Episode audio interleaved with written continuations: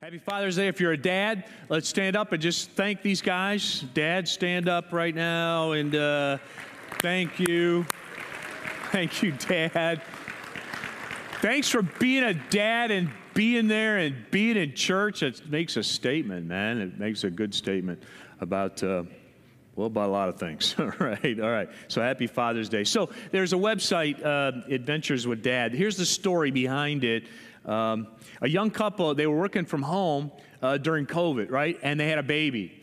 And so then uh, the mom got called back to work, like outside the home. The dad continued to work from home, so they said, "Well, you watch the kid. You know, you're going to raise the, the you're going to watch the child at home." So Dad's taking care of the baby, mom's at work, and she's freaking out. She's going, you know what? And texting him multiple times a day. How's it going? How's it going? How's it going? Everything okay? Well, the guy finally got, you know, driving me crazy. So he says, look, he decided to send every day, he sent his wife a picture um, to put her mind at ease. Uh, to reassure her that everything was okay. All right, everything was okay. So, so he sends a picture and said, "Hey, we're on a bike ride. You know, you don't have anything to worry about." And then uh, he's given, uh, given the child a little skateboarding lessons, you know? I mean, this is, this is how it works. You want a little X game thing here going. And then, uh, and you know, he's helping around the kitchen. You know, we're doing great. We're uh, getting the cake mixed up here.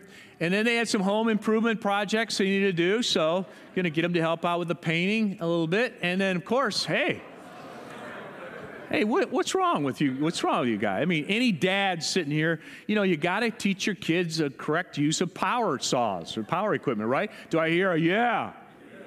That's right, man. We got men in this church. We get it. We get it. All right. And then they, you know, they decided to nice have a nice walk along the beach and uh, check that out. And then, you know, you got to hike in the mountains, right? Fresh air and see the, get a good grip of God's grandeur and all those things. So, so I like it. And the mom was totally at ease after that. All right. So, you know, uh, you know, if the truth were known, truth were known, um, being a father rocks any man's life. It rocks any man's life. From the moment that she says, I'm pregnant, your life changes, right? Raise your hand if you've heard those words from her I'm pregnant. Let me see. All right. It, it, it rocks your life in a variety of different ways. Now, when you hear I'm pregnant, the first thing, it depends on what the relationship with the woman is, right? Right? And, you know, and it's not maybe you're not married or whatever, but if you're married, not married, or whatever the situation, and maybe it's your season of life, maybe you're young, maybe you're older, and you're going, whoops, you know, I mean, whatever it is, when when you hear those words, I'm pregnant. Any real man who wants to embrace the responsibilities that come with him of being a father, um, you know, it it it, uh, it rocks you. You know, you know, if you're thinking about it, you know that there will be a human being who will always look to you and only you, and you're the only person that they will be able to correctly address as, You're my dad, you're my father. And see, regardless of what the relationship is with the mom, your that relationship, um, your relationship with your child is for the rest of your life.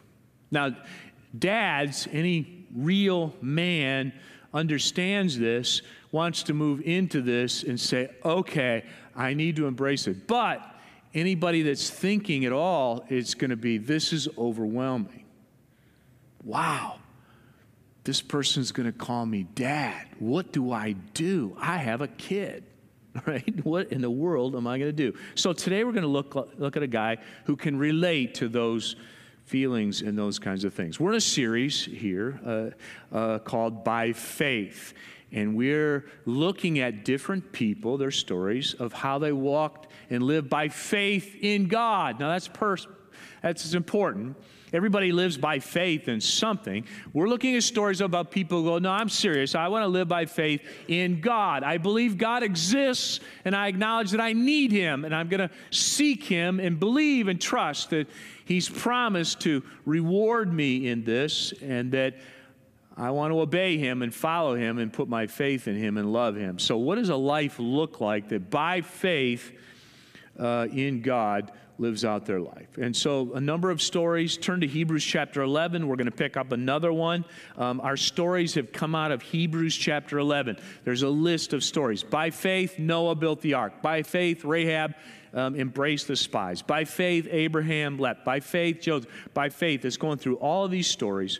So turn there and um, welcome online, man. I hope you got access to the scriptures. We'll have some verses you'll see on the screen, uh, but I hope you have a Bible there or on your device and you're following along uh, with us. All right? So the story we're going to look at today is the one of Gideon. So we'll go to Hebrews 11, starting at verse 32. It says this after all listing all these different people in their lives uh, what more shall we say, it says in verse 32? For time would fail me to tell you of Gideon and Barak and Samson and Jephthah, of David and Samuel and the prophets, who through faith conquered kingdoms, enforced justice obtained promises, stop the mouths of lions, quench the power of fire, escape the edge of the sword, were made strong out of weakness, became mighty in war, put foreign armies to flight. So this is, you go, wow, you read that, you go, that's the kind of faith you need to be a father. You know, I could put some foreign armies to flight like these guys that are coming to date my daughter, you know, and uh, the edge of the sword here. And, and, you know, so, so this is the kind of faith that you need to be a father. Now, time will fail us, like the verse says, time would fail us to talk about Gideon and Barak and Samson and Jephthah and David all in one Sunday. So we're just going to land on Gideon today. We'll pick up some of these others in recent, in, in, in the future weeks. So let's, let's look at Gideon's life. And what does it look like by faith uh, to live out this life? So turn to the book of Judges in the New T- Old Testament, Judges chapter 6. It'll be on page 205 if you want to use a Bible in the rack in front of you. It's page 205. Um, if you're watching online, I have no idea what page it is, but uh, Genesis, Exodus, Leviticus, Numbers, Deuteronomy, Joshua, Judges. There you go.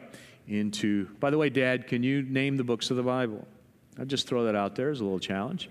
Uh, you go, what? You know, just, just find Judges for now. We'll worry about that one later. All right, I stall long enough. If you're in Judges 6, say, yep. Okay, good. Here's the deal. Here's Gideon's story.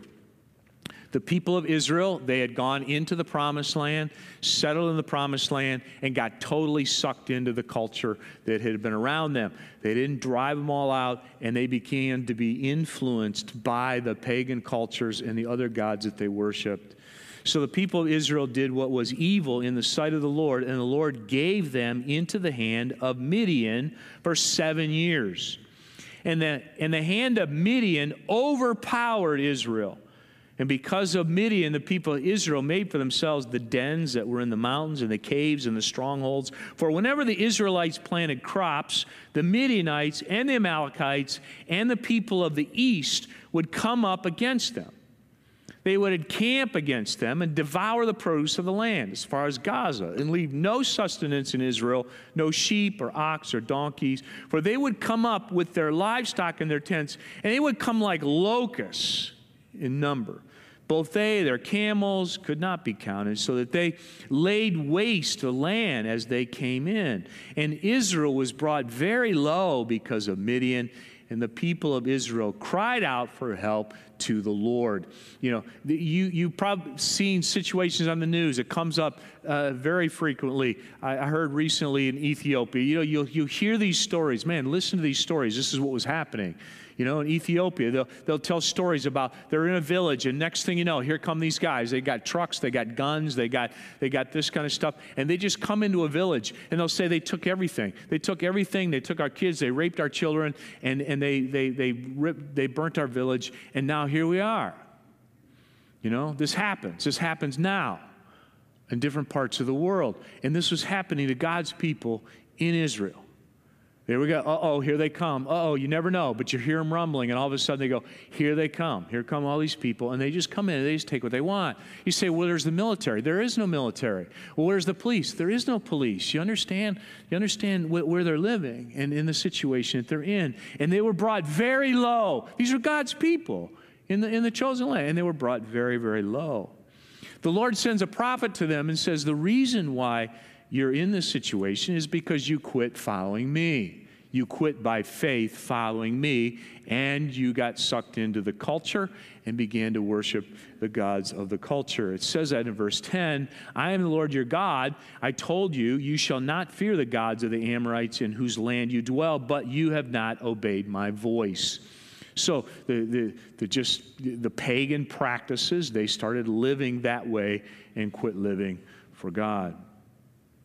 So here's this situation. Now, enter Gideon. Verse 11 Now the angel of the Lord came and sat under the terebinth. That's a, a, an oak or a tree, must have been a big one, well known at Ophrah, which belonged to Joash, the Abiezrite. That was a particular clan he was a part of in the tribe of Manasseh. Israel has 12 tribes, Manasseh, then they have clans, the Abiezrites. While his son Gideon, was beating out wheat in the winepress to hide it from the Midianites. This is kind of a pitiful picture here. He's kind of hiding, he's trying to get some grain together to scrape together a meal, and he's afraid the Midianites might see him and come and take his lunch. And the angel of the Lord appeared to him and said to him, The Lord is with you, O mighty man of valor. And Gideon says to him, Please Please, Lord, if the Lord is with us, why then has all of this happened to us?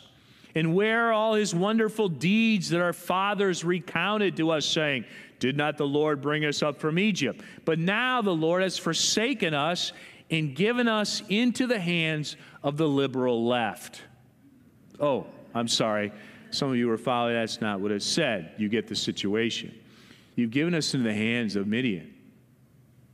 And the Lord turned to him and said, Go in this might of yours and save Israel from the hand of Midian. Do not I send you? And Gideon says to him, Please, Lord, how can I save Israel? Behold, my clan is the weakest in Manasseh. I am the least of my father's house. And the Lord said to him, But I will be with you, and you shall strike the Midianites as one man. So, what Gideon is faced with, and what any father is faced with, is this intimidating call on your life. An intimidating call on your life. Father this child. Really? Save Israel. Really? Gideon's response in verse 15 How can I save Israel? How, how can I? Come on, Lord, please. How can I save Israel. I'm weak, I'm this, I'm that. Here's something you need to understand. When we by faith follow God, you say, Well, this is great. I want God to use me. I want to by faith follow God. And He calls you to something, it's always going to be intimidating. When you say, I'm going to follow God by faith in the future, here's what I'm going to do. I'm going to be a father. I'm going to, I'm going to share my faith. I'm going to follow Christ in the world I live in. I want to make a difference in the workplace. I want to serve in this ministry opportunity that comes up with children. And you feel, you, you know that God's called you into it. It is going to be intimidated when you go, oh my goodness, how in the world am I going to do this? Like Gideon, we see our weaknesses and we also wonder, so where's God in this? He seems to have forsaken us. You look around in the culture, man, the younger generations father the next generation. The younger generations are leaving church faster than ever the younger generations are growing up they're non-religious they don't, they don't see church as having any kind of need for, for that. They don't, they don't look at god. You know god? What do you mean god and his truth and and and you know are you serious? That you know we're doing fine on our own. Jesus christ as your savior? Yeah right right. We, we don't need all this. And so you know go save your child. Go save the next generation. And and and parents and fathers and people as you look at the next generation go, well, we're just not doing this right. We're not relating to the next generation. We're not connected. We got these weaknesses, and, and we wonder, besides, where's God? I know God worked in the past, in the future, in the past, but you know, we, we can sound just like Gideon in verse 13. When Gideon says, Please, Lord, if the Lord is with us, then why has all this happened to us? Why, what, and, and where are all of his wonderful deeds that our fathers recounted? I know the Lord did these things in the past, but now the Lord has forsaken us and given us into the hand of the culture.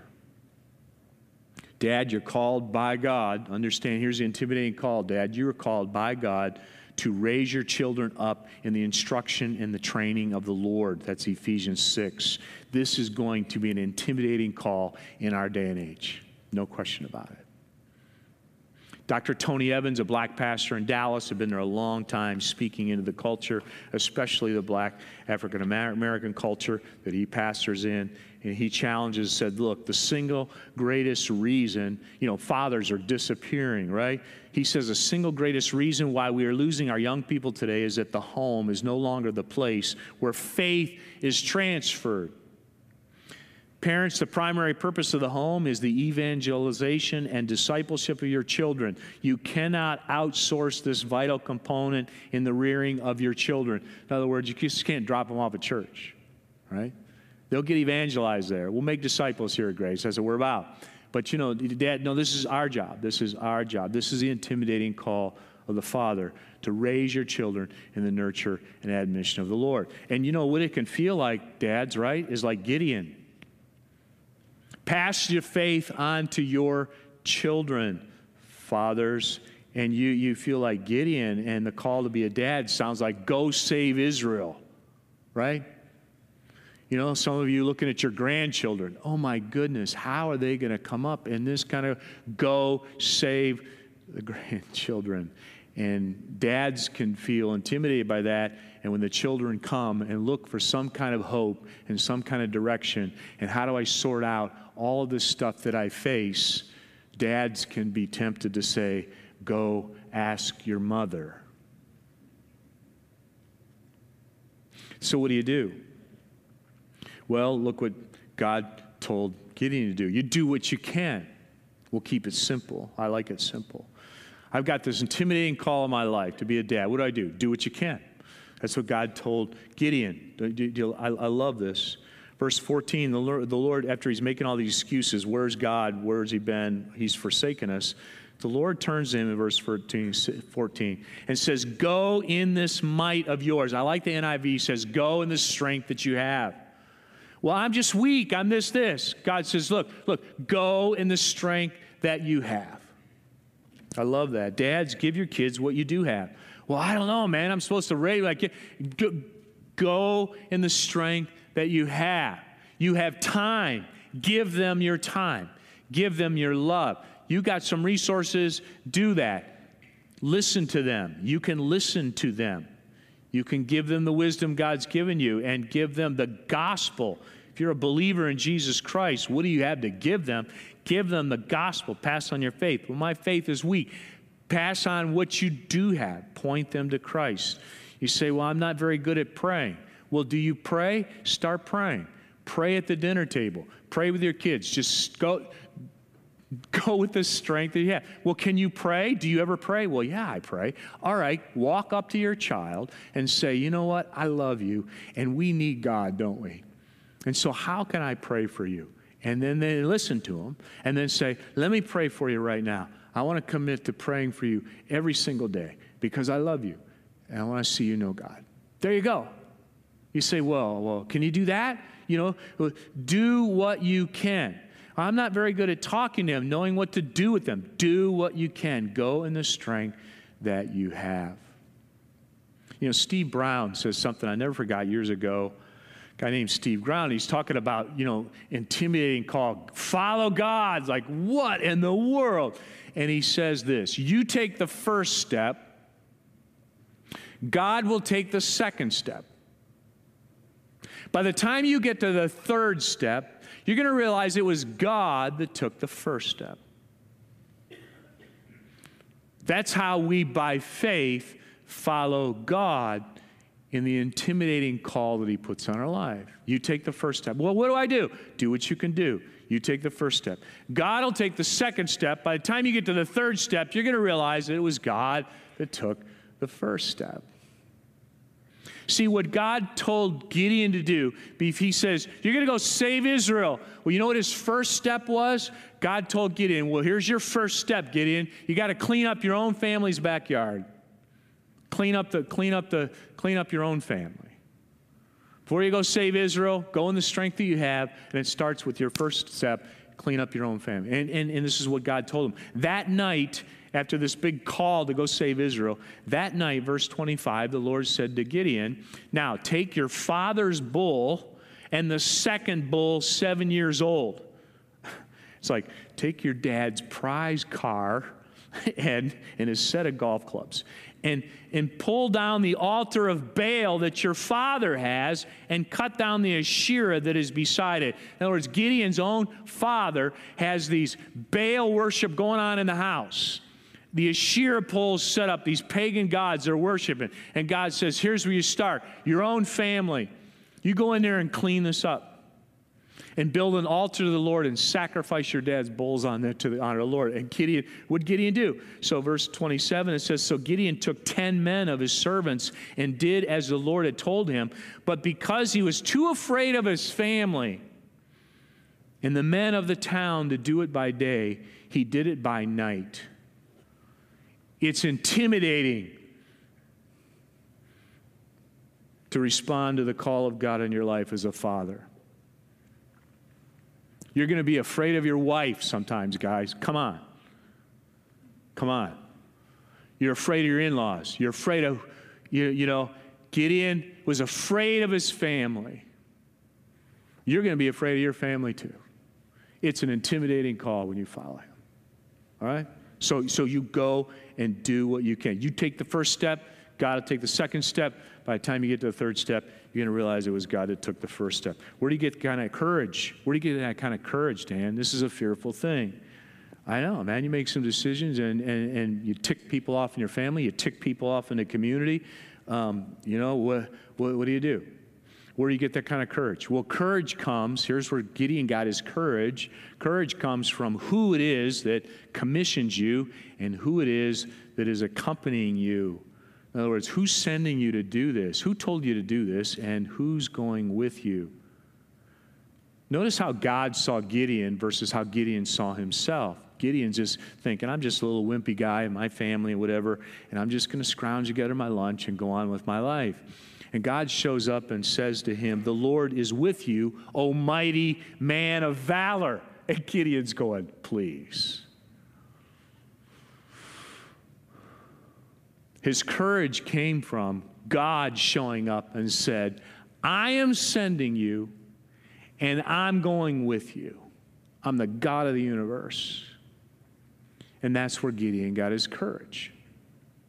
Notice this in verse 14. The Lord turned to him after Gideon keeps like a wimp making all kinds of, and we're all been there. You know, well, where's God? Where's God? I haven't seen, you know. Verse 14, the Lord turned to him and says, Go in this might of yours and save Israel from the hand.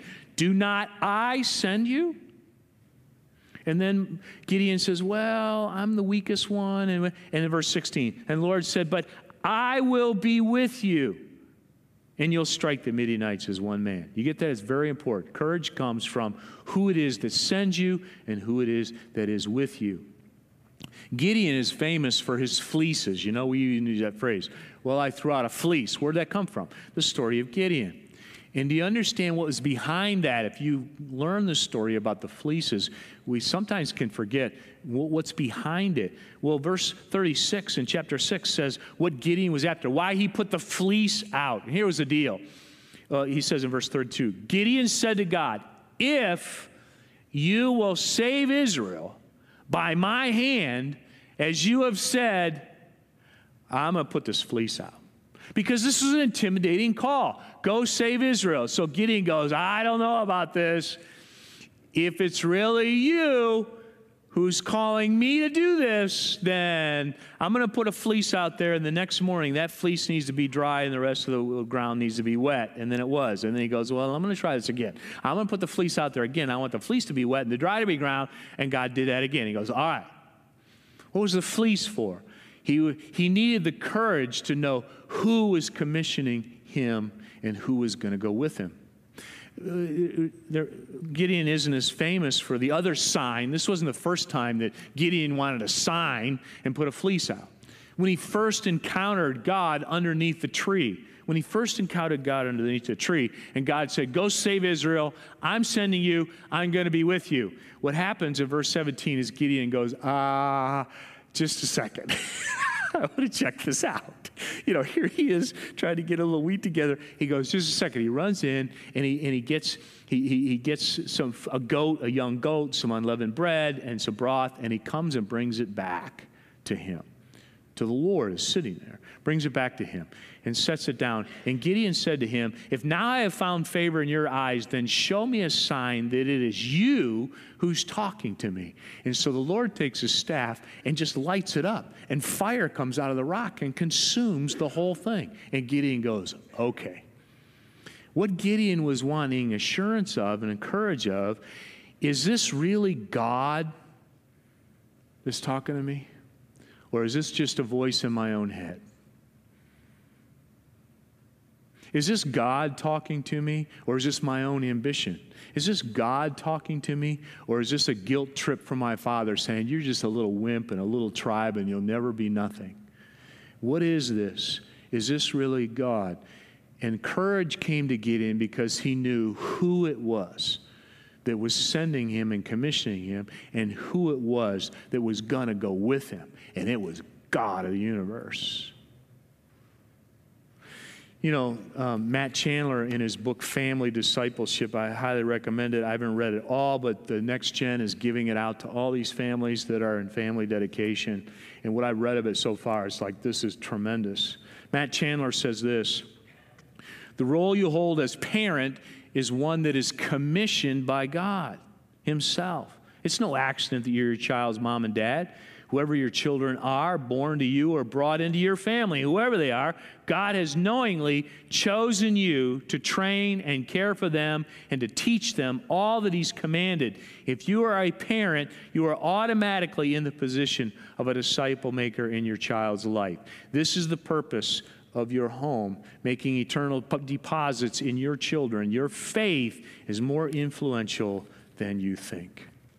So that's how you respond to this intimidating call on your life. Do what you can in the strength that you have, and your courage will come from who it is that calls you and who it is that goes with you. All right, second thing, this will be briefer.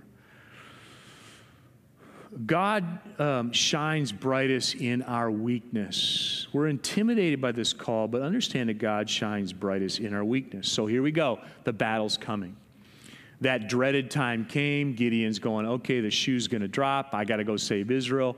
The Midianites are going to pull it together and invade any day. Verse 33 of chapter 6 Now all of the Midianites and the Amalekites and the people of the east came together and they crossed the Jordan River and encamped in the valley of Jezreel. Now, this is a massive group of people. Chapter 7, verse 12 says that the Midianites and the Amalekites and all the people of the east lay along the valley like locusts in abundance, and their camels were without number, as the sand that is on the seashore in abundance. So there's this massive army that's coming into the land. And, and, you, and the trauma, traumatized by all the past invasions, here it goes again. You know, post traumatic stress, boom, a car backfires, somebody dives under the couch. Oh, the Midianites are coming. What are they going to do? Verse 34 But the Spirit of the Lord clothed Gideon. He sounded the trumpet, and the Abiezrites were called out to follow him. Then he sent messengers throughout all Manasseh, and they too were called out to follow him. He sent messengers to Asher, Zebulun, Naphtali, other tribes, and they went to meet him. So the Spirit of the Lord comes on Gideon. He calls the people to respond, and this army assembles. Chapter 7, verse 2. The Lord said to Gideon, The people with you are too many for me to give the Midianites into their hand, lest Israel boast over me, saying, My own hand has saved me. Now, therefore, proclaim in the ears of the people, Whoever is fearful and trembling, let him return home and hurry away from Mount Gilead. Then 22,000 of the people returned, and 10,000 people remained. Are you curious? Are you serious? Here comes this horde of people, and Gideon goes, All right, you know, calls people together. There's 32,000 people. Now God goes, you know what? There's way too many of you. because, you know, you defeat them, you're going to defeat them. You defeat them with this many people, go, look what we did. We pulled together the army, we got these guys together, we did this. We're, we're God's going, you know what? So Gideon, here's what I want to do. I want you to tell anybody that's there, little, you afraid? You afraid? Go ahead and go home. So Gideon gets up and says, If you're fearful, go home. And 22 guys say, Thank you very much. I'm out of here. And there are 10,000 guys left. How are you feeling if you're Gideon? God, you better show up. Then God says this in verse 4. Then the Lord said to Gideon, The people are still too many. If I'm Gideon, I'm going, forget it. I'm out of here. I'm leaving too. Um, and so then God takes them, and if you read the story, takes take all these men, these 10,000 guys down there, and they're going to get drink get a drink of water. All these guys tell them to go home. If they drink the water this way, they drink it all this way, then they stay. Long story short, verse 7, the Lord said to Gideon, With the 300 men who lapped, I will save you and give the Midianites into your hand. Let all the others go home. So Gideon's left with 300 guys. That's it.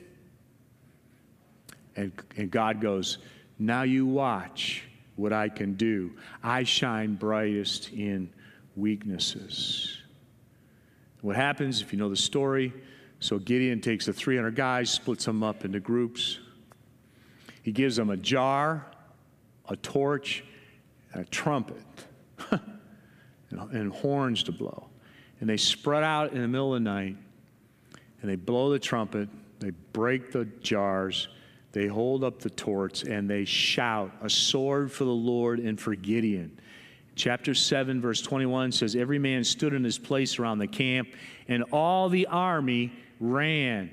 They cried out and fled. When they blew the 300 trumpets, the Lord set every man's sword against his comrade and against all the army. Verse 23 the men of Israel were called out from Naphtali, from Asher, and from all Manasseh, and they pursued after Midian. So, this massive group of people, all of a sudden, they freak out. In the middle of the night, they freak out. God puts this panic in them, and they begin to just start killing each other, and they flee. God says, That's how I do it. Understand something, a couple things from this story. God shines brightest in weakness. Understand that our strength comes from the Spirit. Our strength comes from the Spirit of God. It says, The Spirit of the Lord came upon Gideon, chapter 6, verse 34. That's how it got done. It was the power of God, the Spirit of the Lord came on Gideon. Uh, you might remember uh, when we were going through the book of Zechariah, rebuilding from the rubble. We talked about our church. We talked about everything. It's like, okay, God rebuilds from the rubble. How's that going to be done?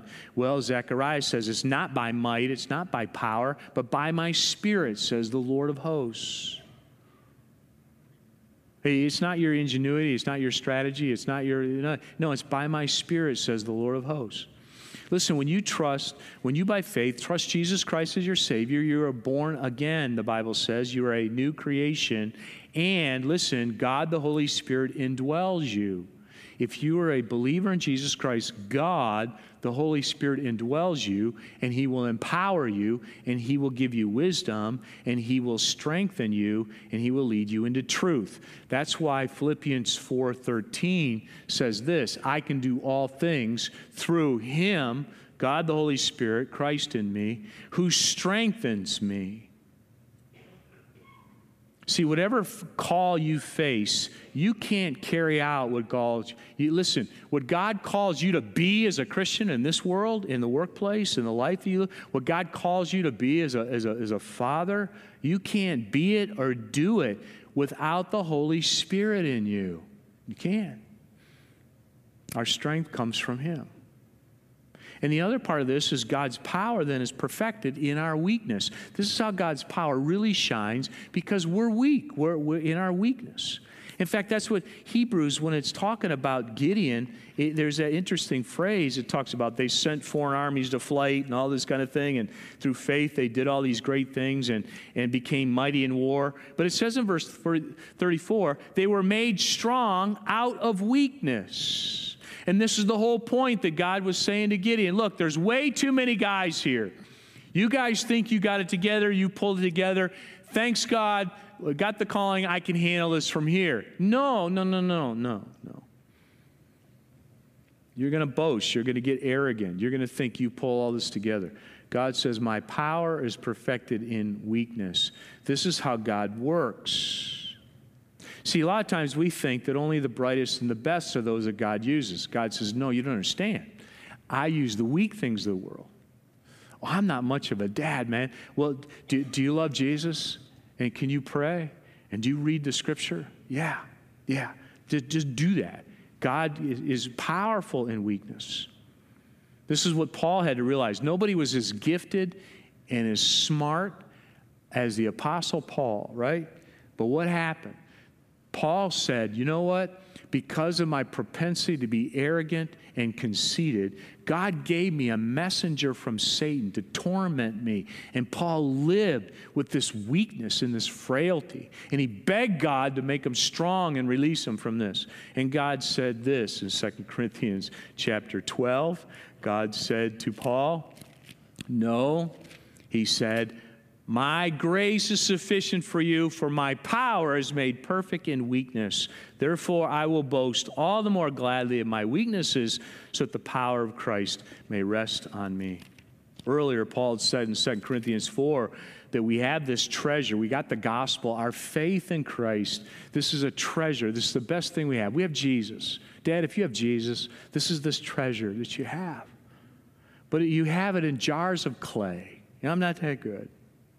But that's to show that the surpassing power belongs to God and not, and not to us. Here's the point. I wrap it up. Dads, listen, you don't have to have it all together. In fact, you don't have it all together, so just admit it. You don't have to always be strong. You don't have to always have the answer. What you need to do is humbly tell your kids, I need God. We need God. Let's seek Him with all of our heart and walk by faith with God in the future. That's what dads do. That's when power, God's power, is perfected in weakness. You go, we need God. We need to seek Him. When you talk of your children about their need for salvation, it's the most important thing to talk about and to get right with God. When you share with your kids salvation in the gospel, you're admitting that you're a deeply sinful individual because you go, you need to find Jesus. I needed to. Listen, your father needed Jesus. I came to the place where I realized my sin, there was nothing I could do about this. And I, by faith, had trusted Jesus. I needed God's grace in my life. And so do you, son. We're deeply sinful people. See, it's a powerful thing. God's power is perfected in weakness. Our strength comes from Him. He shines in this thing. You know, my father, my father taught me so much. He's still alive. He's 89 years old. He taught me so much. He was so strong in so many ways. He taught me contentment. He's taught me self control. He's modeled these things for me. I'm still learning. Contentment, self control, how gracious he is, how he's always interested in others. He would be asking questions all the time. How you doing? What? He was always interested in others. He taught me so much. You know, one of the things that stands out that my father taught me it was how to handle money. I've shared this before. My dad was open with us as a family. I'm the, uh, I was the oldest son at the time. He was old, I was in college. He was open. He says, You know, Dan, I, I was convicted. God convicted me. I'm not a good steward of my money. I've got all these resources coming in, and I just, I'm not doing, I'm not, not handling this right.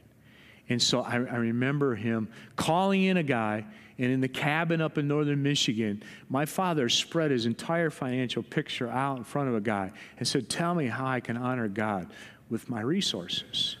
And I watched my father walk through that in the freedom that it gave him. I will never forget. And you know what that's a picture of? It's called God's power is perfected in weakness. See, Dad, your children are watching you. How you handle your victories and how you handle your defeats, how you handle success and how you handle failure. When you obey God and when you sin, the children are watching. When life goes well and when your life falls apart? Are you someone who, by faith, says, My life is incredibly intimidating, and I need God, and I'm going to seek Him, I'm going to do what I can? And my courage comes from who is with me and who calls me. And I'm going to take the first step. God will take the second step. And by His grace, we're all going to look back and say, wow, it's been God all the way. That's how power is perfected in weakness. And that's how God shines brightest. He did with Gideon, and He does with us. So I'm going to conclude this way. Um, what's God's intimidating call in your life? As you watch from home, you watch on the car, uh, as you're here this morning, what is God's intimidating call on your life? Maybe for you, it's just to go, wow, it's just to surrender my life to Him and acknowledge my sin and humble myself and say, God, I need you to forgive me and to be my Savior and rescue me. Maybe that's your step today. That's the call on your life. Yes, it's intimidating. Will you release yourself and say, God, I'm yours? You can do that just a moment when we pray. If you're a believer in Jesus Christ, what's He called you to do? What is the intimidating call on your life right now? He shines brightest in our weakness. It's how He gets the glory. All right, I'm going to close the service in prayer. And then after we're done, I want to invite any father who wants to. We did this first service, it was a beautiful thing. I'm going to invite any father that wants to to come down front. We'll just team you up with some other guys, and you're going to pray for one another. You're going to pray for one another, all right? So if you're a dad and you want somebody to pray with you, uh, just in a small group of guys, you'll introduce yourself and just pray for one another. Then you stick around. As soon as I close in prayer, dads, come on down front, and we'll, we'll, we'll pray for each other, all right? All right, Jesus. Uh, and online, hey, if you're online, pray for the person. Pray for the, if you're, if you're with a dad, pray for him, all right? Pray for him. All right, Jesus, thank you for the Gideon story. It's so powerful. We learn so much. We identify with Gideon in so many ways as we try and live our, our lives in the culture we live in, the world that we live in. It's unbelievable. We feel oppressed and we're brought very low. but um, you call us to these things and by your grace and by your spirit. And um, uh, we're thankful that power is perfected in weakness, and we will go in the strength that we have, leaning into you. In Jesus' name, amen.